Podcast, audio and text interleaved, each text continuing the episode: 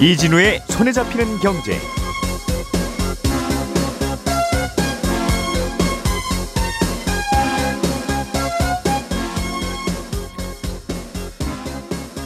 안녕하십니까 이진우입니다.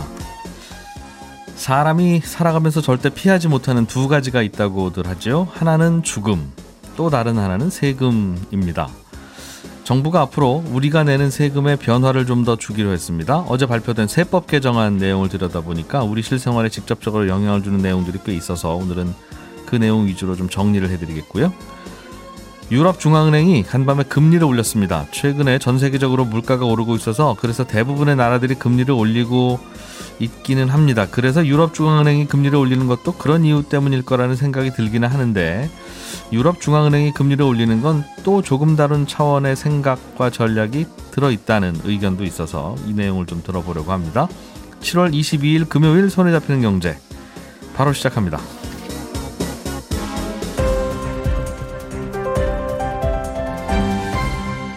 이진우의 손에 잡히는 경제. 예, 경제 뉴스를 정리하는 즐거운 시간 김현우 소장, 박세훈 작가 그리고 금요일에만 들을 수 있는 목소리 안승찬 기자 세 분과 함께합니다. 어서 오세요. 네 안녕하세요. 네, 안녕하세요. 예, 예, 금요일에만 들을 수 있는 목소리도 나오셨고 음, 경제 뉴스를 정리하는 시간이 즐거운 이유는 또 금요일 때이기 때문이겠죠. 네. 김현우 소장님, 네. 어제 세법 개정안이 나왔어요. 네. 음, 앞으로 우리나라 세법을 이렇게 바꾸겠다고 매년 이맘때쯤 되면 이제 발표를 하죠. 1년에 한 그렇습니다. 번씩 되게 이제 이렇게 바꾸는데 바꿀 만한 것들을 모아놨다가 예. 어, 어떤 내용들 있는지 쭉 좀 설명을 해주시죠. 아 내용이 굉장히 네. 많은데 오늘은 그 중에서도 이제 해당되는 분들이 가장 많으실 이, 그러면서도 간단한 네. 이 소득세하고 아, 종부세 관련한 내용을 좀 정리를 해봤습니다. 음, 소득세는 해당되시는 분들이 많고 그렇죠. 종부세는 직접 간단. 해당되시는 분들은 많지 않은데 간단합니다. 그러나 이제 전 국민이 관심이 있어요, 사실은. 그렇죠. 매우 소수가 nem에도 불구하고. 네. 저도 안 내는데 관심이 있어서. 예. 네, 일단 소득이 있는 분들에게 해당되는 소득세 먼저 말씀을 드리자면요. 소득세 매기는 세율 구간이 바뀝니다. 이 소득세는 누진 구조인데 이게 이제 이해를 편하게 돕게 하기 위해서 설명을 드리자면 할증 같은 겁니다. 마치 어떤 나라에 갔는데 택시를 탔더니 처음 출발했을 때는 뭐 미터당 10원 받다가 네. 1km 넘으면 미터당 20원 받고 네. 5km 넘으면 미터당 30원 받고 이런 식으로 멀리 가면 멀리 갈수록 요금이 올라가는 거죠. 단위 구간당 요금이 올라간다는 거죠. 그렇죠. 뭐 내리면 되겠지만 그렇죠. 이거는 가다가 결국 내려야 될 때가 오겠죠. 네, 음, 그렇습니다. 이 소득세도 소득 금액에 따라서 세율이 점점 점점 올라가게 돼 있습니다. 음. 현재는 8개 구간으로 나뉘어서 최저 세율은 6%, 예. 최고 세율은 45%로 정해져 있는데 음. 아, 이 중에 맨 아래 두 개 구간이 좀 바뀐 거예요. 그러니까 기존보다 할증에 들어가는 거리가 좀 늘어났다 이렇게 보시면 되는데 기존엔 1,200만 원 이하였던 구간이 1,400만 원으로 그리고 음. 4,600만 원 이하였던 구간이 5천만 원으로 올라갑니다. 그러니까 그러니까 뭐 할증이 시작되는 start point가 좀 뒤로 밀려졌다 이거죠. 그렇습니다. 한 천 이 정도 버시는 거면 그냥 낮은 세율 내세요. 맞습니다. 하는 쪽으로 살짝 바뀌었다는. 네. 근데 그렇게 나, 이렇게 바뀌면 이 소득이 낮으신 분들이 혜택이 많이 돌아갈까 생각되겠지만 사실은 그렇지 않거든요. 음. 면세점, 면세자분들이 많기 때문에 예. 그 구간에서 세금을 안 내시는 분들이 굉장히 많아요. 음. 그러니까 오히려 이제 소득이 높으신 고소득인 분들은 어차피 소득은 1, 1월 1일부터 0부터 시작하니까 네. 그 아래 구간에서 어, 조금 더 이제 세율, 저, 낮은 세율을 적용받아서 음. 음, 세금이 고소득자에게도 좀 세부담이 떨어진다. 이렇게 볼 수가 있는 거죠. 음, 그러니까 모든 분이 다 적용받는다는 거죠. 그렇죠. 그러니까. 모든 분입니다. 음. 그러면 예를 들면 우리나라는 이- 1억 원 이상 벌면 세율이 사, 40%다. 예를 네. 들어서 예. 예를 들어서 그렇다면 연봉이 1억 100만 원이면 네. 1억 100만 원에 대해서 40%의 세금을 물리는 겁니까? 그렇진 않습니다. 그러니까 이 분도 따져봤을 때 처음에 천 이제 바뀐 걸로 설명드리자면 1,400만 원까지는 6% 음. 그리고 떼고 음. 나머지 계산을 해봤을 때 1억에서 1,400만 한 8,600. 네. 어, 나머지 그 부분에 다음 대해서는 구간에 또 대해서는 또 한 15%. 그럼 40% 세율 적용받는 건 1억 원이 넘는 금액인 100만 원에 대해서만 그렇죠. 그런 40만 원을 세금으로 내라 그 말이군요. 맞습니다. 예. 이렇게 세율 구간을 좀 완화해서 세금을 덜 걷겠다고 하는 건 네. 과거보다 소득이 좀 올라가서 그렇, 그렇겠죠? 그렇습니다. 2000 물가 오르니까. 맞습니다. 음. 2008년에 이게 딱 정해졌는데 그때에 비해서 뭐 소득도 많이 오르고 뭐 물가도 많이 오르다 보니까 아, 실질적으로 세율은 안 올랐어도 내 월급이 오르면서 어, 네. 물가는 올랐는데 실질 구매력은 똑같음에도 불구하고 세부담은 높아지는 상황이 발생을 하는 거죠. 음. 그래서 요거를 이제 물가 오를 때마다 조금씩 조정하자 하는 이제 물가 연동제를 도입하자는 논의와 명- 연구가 몇 번 있었는데도 요거는 이제 아직까지 그대로입니다. 그러니까 그러다 보니까 세부담은 오르고 요걸 좀 조정은 해줘야 되겠고 해서 매년 이렇게 세법 개정안이 나올 때 연말정산 세액공제나 소득공제를 조금 조금씩 건드렸거든요. 네. 이렇게 보완해서 적용하다 보니까 이게 크게 바뀔 때 연말정산에 대한 제도가 크게 바뀔 때는 세금을 내지 않는 면세자가 크게 증가를 합니다. 그러니까 그 시기가 뭐 과거 2014년 요때쯤에도 그랬었고요. 어, 2019년 기준 면세자 비율, 그러니까 세금을 전혀 내지 않는 근로소득자가 36.8%예요. 그러니까 주요국들 중에서는 미국이 한 30%대로 좀 높은 편이고 그래도 우리나라가 더 높고요. 호주나 일본이 한 10%대 중반, 그 영국은 거의 0%대입니다. 특별한 경우가 아니면 세금은 뭐 다 내신다라는 거죠. 그 매우 저소득층이라도 이런저런 공제가 없나 봐요. 네, 아예 어, 세금 자체를 처음부터 적게 매기거나 예. 어, 그렇게 해서라도 조금이라도 내게 음. 만드는 구조라는 거죠. 예. 어, 그리고 해외 과표 구간 개수를 보면 우리나라는 8개라고 말씀을 드렸는데 뭐 헝가리나 체코처럼 단일 과표를 쓰시는 쓰는 곳도 있고요. 그러면 헝가리나 체코는 단일 과표라면 네, 전 국민의 세율이 같다는 거네요. 그렇습니다. 마치 부가세처럼 네. 소득세가 다 똑같습니다. 배- 월급이 100만 원인 사람은 30만 원이 세금이면 네. 월급이 1억 원인 분은 사, 음, 3, 계산이 3천만 원이 세금 뭐 그런 거죠. 예, 1억 원을 월급을 바로 받아본 적이 없어서 깜짝 갑자기 놀랐네요. 깜짝 놀랐네요. 네. 네. 예. 아, 그런데 뭐 스위스나 멕시코 같은 경우는 뭐 11개고 음. 많은 나라는 룩셈부르크는 뭐 19개까지 됩니다. 예. 이렇게 다양한데 전반적으로 우리나라는 이렇게 이 구간이 많아진 게 고소득자에 대한 세율만 계속 추가가 됐어요. 음, 그러다 보니까 이게 밑에서는 이제 면세가 발생을 하고 네. 어떤 특정 소득 이상이 지나가게 되면 거기에 세금이 집중되는 현상이 발생되다 보니까 이걸 좀 바꿔야 된다라는 노- 예, 얘기들도 많이 있었죠. 음. 음, 그래서 어, 전체적으로 손을 보려고 했었던 시도는 있었으나 그게 이제 에, 조세 저항하고 반감으로 쉽지는 않은 상황입니다. 음, 이번에 세율 구간이 오랜만에 바뀌었다는 거. 네, 그렇습니다. 그게 특징이군요. 전반적으로는 그럼 다들 월급 받는 분이나 종합소득세 내는 분이나 아무튼 우리나라에서 돈 버는 분들은 다 세금이 조금씩은 다 깎였다는 뜻이네요. 그럴 수 있는데 이제 연말정산 때 세액 공제를 해주잖아요. 예. 그 세액 공제, 근로소득 세액 공제라는 게 있는데 그거의 한도가 조금 낮아졌습니다. 왜냐하면 고소득자들에 대한 세금도 깎아지다 보니까 네. 그렇게 되면은 이제 뭐 세수가 줄 수도 있고요. 그래서 그 부분에 대해서는 공제받을 수 있는 게 일정 부분 줄어서 어, 어떤 게 더 많은지는 실제로 계산을 해봐야지 음, 연말정산에 근로세 공제를 해주는 게 있어요? 네, 근로소득 세액 공제라는 제도가 있는데 예. 그 부분에 있어서 그 구간별로 이것도 조금씩 다릅니다. 그럼 뭐 연말정산 배울 때 다시 한번 좀 배워보죠 그럼. 네. 종합부동산세, 종부세는 어떻게 바뀝니까? 어, 주택 수에 따라서 좀 중과가 됐잖아요. 두 채, 뭐세채 이렇게 갖고 있으면 세율 자체가 달랐는데 네. 요게 이제 가액 기준으로 바뀌었고 세율도 낮아졌습니다.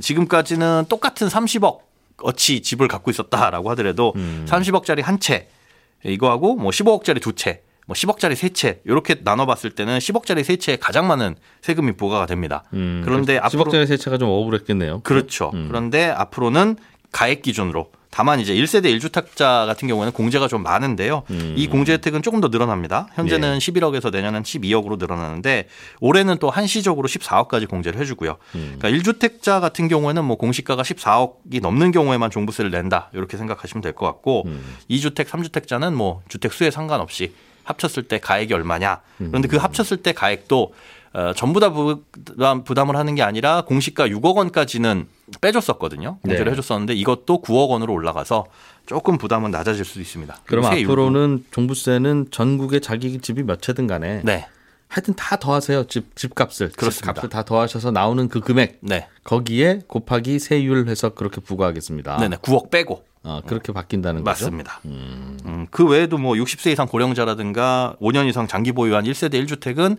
지금 납부할 능력이 안 되는 소득이라고 판단이 되면 네. 나중에 상속이나 증여나 양도를 할 때 그 종부세를 낼수 음. 있도록 유예를 해주는 것도 요건 이제 국회에서 통과가 돼야 되는데 예. 그것도 이제 납부한 납부를 밀어주는 것도 추진할 계획입니다.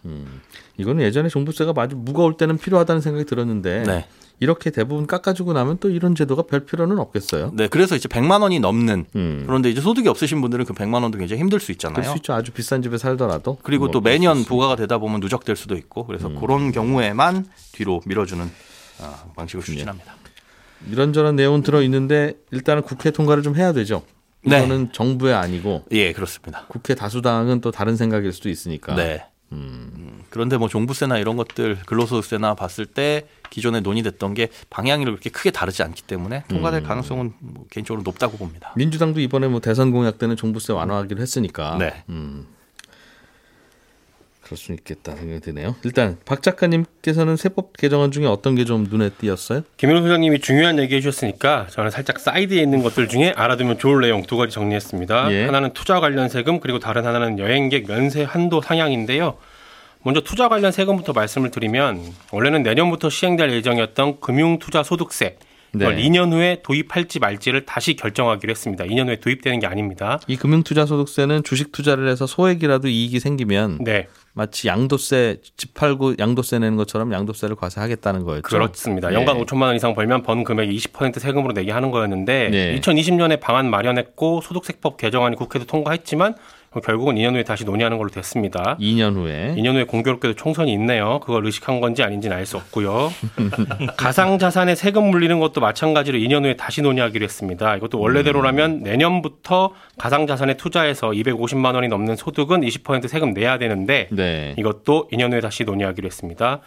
다만 증권거래세는 변화가 좀 있긴 합니다. 세율을 좀 내리기로 했는데 현행은 0.23%거든요. 네. 내년부터는 0.20%로 내려가는데 원래는 금융투자소득세를 도입하면서 증권거래세를 0.15%까지 내리려고 했었는데 요게 과세가 유예가 되면서 거래세 인하 속도가 약간 조정이 된 겁니다. 그래서 2025년에 0.15%로 내린다는 게 계획입니다. 지금 예상보다 당초 예상보다는 좀 천천히 내리겠다. 그렇습니다. 거래세를 그렇죠. 양도세를 내, 내면 거래세는 빠르게 줄여주려고 했는데 네. 음, 양도세를 안 걷기로 했으니까 네.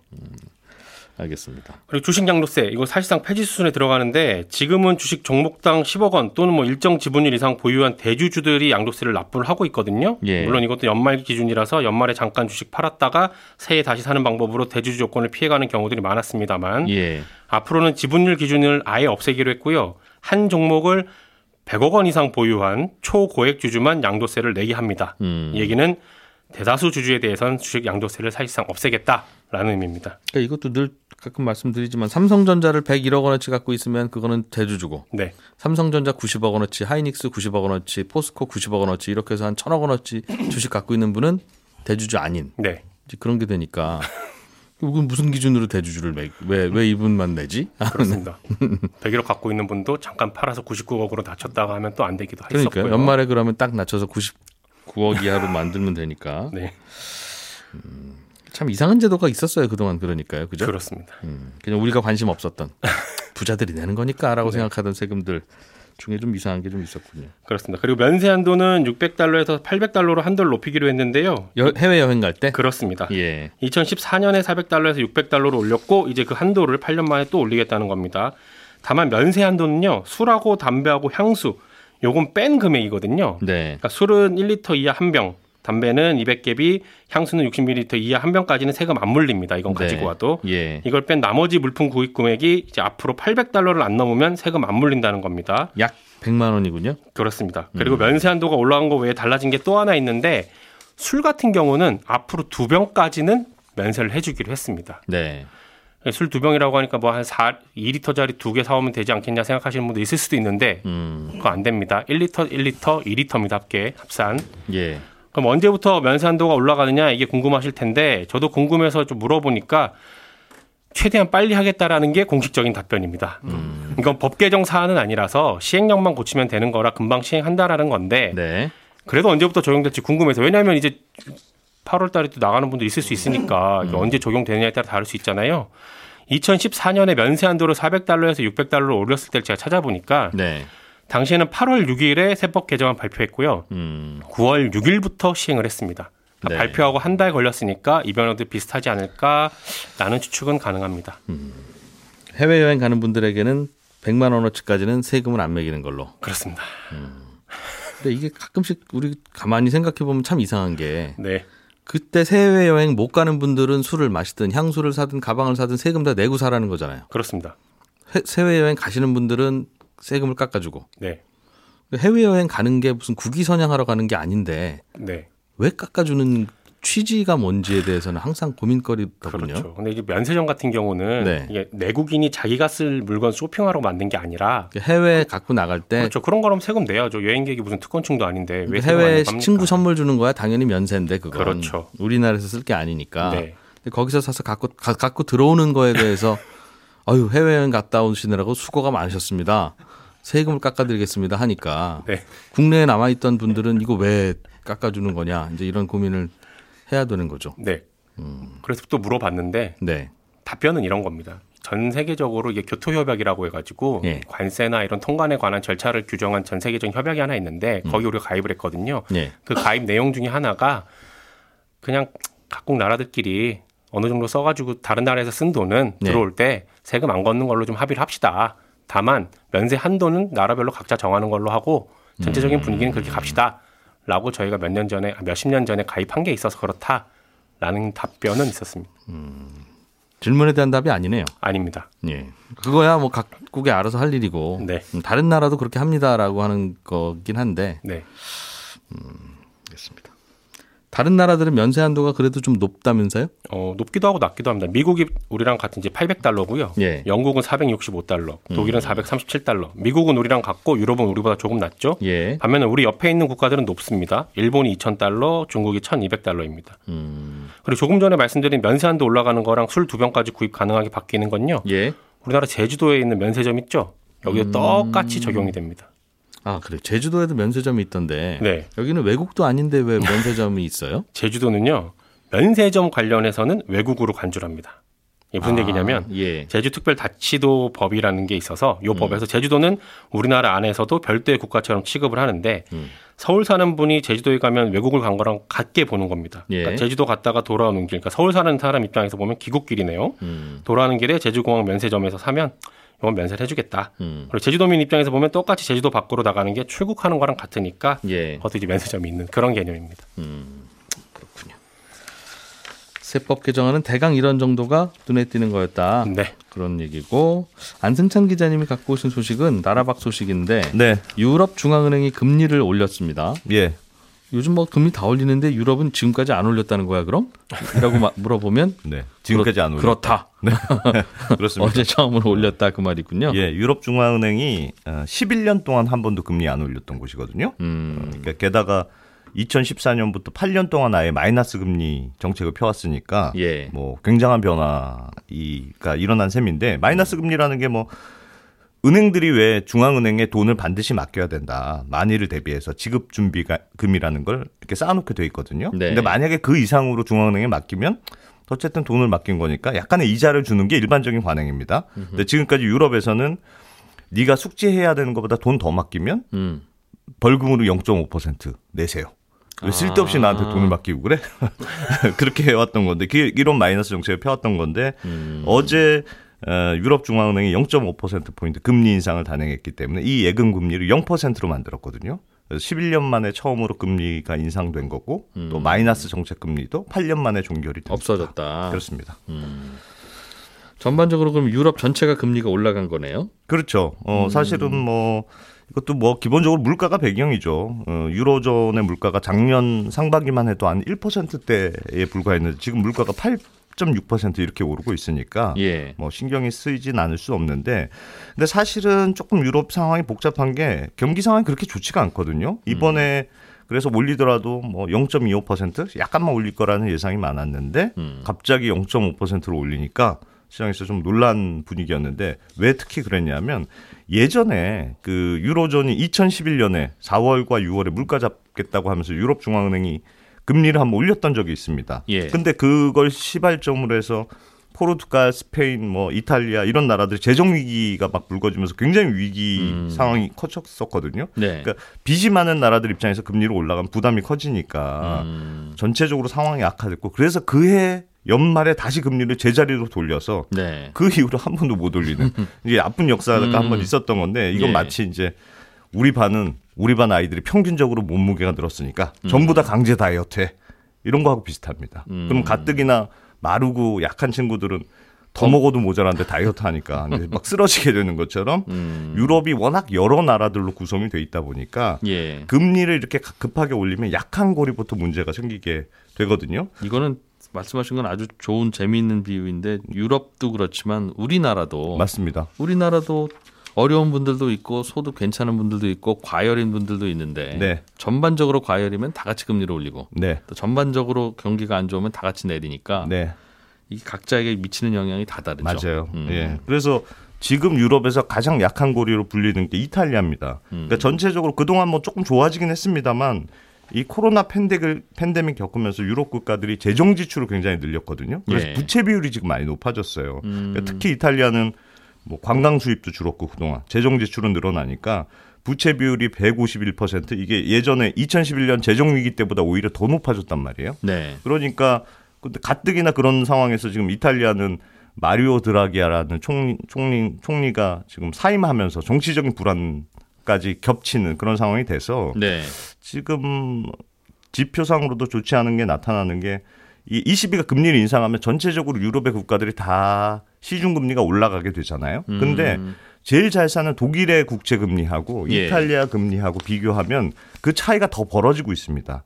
이 말은 무슨 말이냐면 금리를 올려서 이탈리아 같은 불안한 나라들이 빚을 못 갚을 가능성이 더 커졌다 이런 식으로 시그널이 되고 음. 예전에는 지금 이게 작년만 해도 독일과 이탈리아 국채의 금리 차이가 한 1% 포인트 정도밖에 안, 나- 안 됐는데 지금 2.4% 어제 밤에 보니까 그 정도까지 벌어졌거든요. 아. 이게 3% 이상 포인트 이상으로 벌어지면 굉장히 위험한 신호로 해석이 되기 때문에 네. 지금 금리 인상으로 좀 좋지 않은 신호들이 나오고 있다 이렇게 볼 수 있을 것 같습니다. 음. 이탈리아의 마리오 드라기 총리는 왜 그만둬요? 원래 와리오 드라기 총리가 정당이 없고 일종의 예. 추대 형식으로 총리가 된 분이거든요. 아. 근데 이제 예. 그래서 굉장히 이탈리아는 여러 군소 정당들이 음. 연립해 있어서 네. 연립 정부를 구성해서 정부를 구성해야 되는데 음. 러시아에 왜 무기를 지원하냐 이 문제 가지고 네. 사이가 틀어지면서 아예 아. 신임 투표를 거부를 해버렸어요 정당들이 음. 그러면서 난 그럼 못하겠다 사임한다. 아 그런 상황이군요. 예. 음. 그러니까 유럽 중앙은행도 전반적으로 물가 오르는 걸 생각하면 금리를 올리는 게 맞지만 네, 방금 말씀해주신 이런저런 속사정 음, 그리고 나라들마다 상황이 달라서 예. 금리 올리면 좀 불편해지는데라는 상황이 있었다는 건데도 올렸네요. 결국은. 그렇습니다. 이, 음. 이게 이게 기본적으로 그럼에도 불구하고 유럽이 또 올릴 수밖에 없었던 건 어떻게 보면 미국과 환율 때문에 그렇다 이런 분석도 있는데 예. 무슨 말이냐 기본적으로 러시아 우크라이나 전쟁을 하니까 에너지 가격이 급등하고 물가 문제가 있죠. 네. 근데 지금 미국이 워낙 금리를 빨리 올리고 있잖아요. 그 그렇죠. 럼 미국 달러는 강세고, 초강세, 네 마이너스 금리를 하고 있는 유로화는 초약세. 초약세. 그러니까 얼마 전에 1유로가 1달러 밑으로 떨어지는 네. 이게 20년 만에 처음 있는 일이거든요. 음. 그러니까 유로화가 약세를 보이면 유럽의 입장에서는 에너지, 에너지를 수입하는 가격이 훨씬 비싸집니다. 음. 에너지 가격은 다 달러로 표시가 되잖아요. 그러니까 수입품 가격이 다 오르겠네요. 그렇죠. 유럽은. 그래서 전체적으로 에너지 가격이 올라가는 시장 가격보다 유럽 입장에서는 더 힘들어지는 물가 상승이 더 높아지는 압력이 되기 때문에 음. 네. 그래서 유럽의 고통이 커지고 금리 인상에 동참하지 않을 수 없는 그래서 통화 가치를 어느 정도 유지해야 되는 상황이 되거든요. 예. 그러면 마치 이제 근데 이게 금리를 이런 식으로 인상하면 마치 억지로 허리띠 졸라매는 것처럼 음. 전체적으로 뭐 돈도 빌리기 어려워지고 소비도 덜 하게 되는 효과가 있으니까 예. 그 나라가 좀 가난해지는 효과가 있습니다. 음. 이렇게 가난해지는 나라들이 많아지면 전체적으로는 에너지 수요가 줄어들 테니까 음흠. 석유 가격이 안정되고 그럼 미국이 그토록 바라는 물가 안정이 이루어지다. 이러신다. 그래서 어떻게 보면 음. 미국이 금리를 올리면 어딘가 미국 이외의 약한 고리가 좀 끊어지는 게 음, 필요하다. 뭐 이런 해석도 있습니다. 오늘의 뉴스를 프로파일링 합니다. 평일 저녁 6시 5분 표창원의 뉴스 하이킥.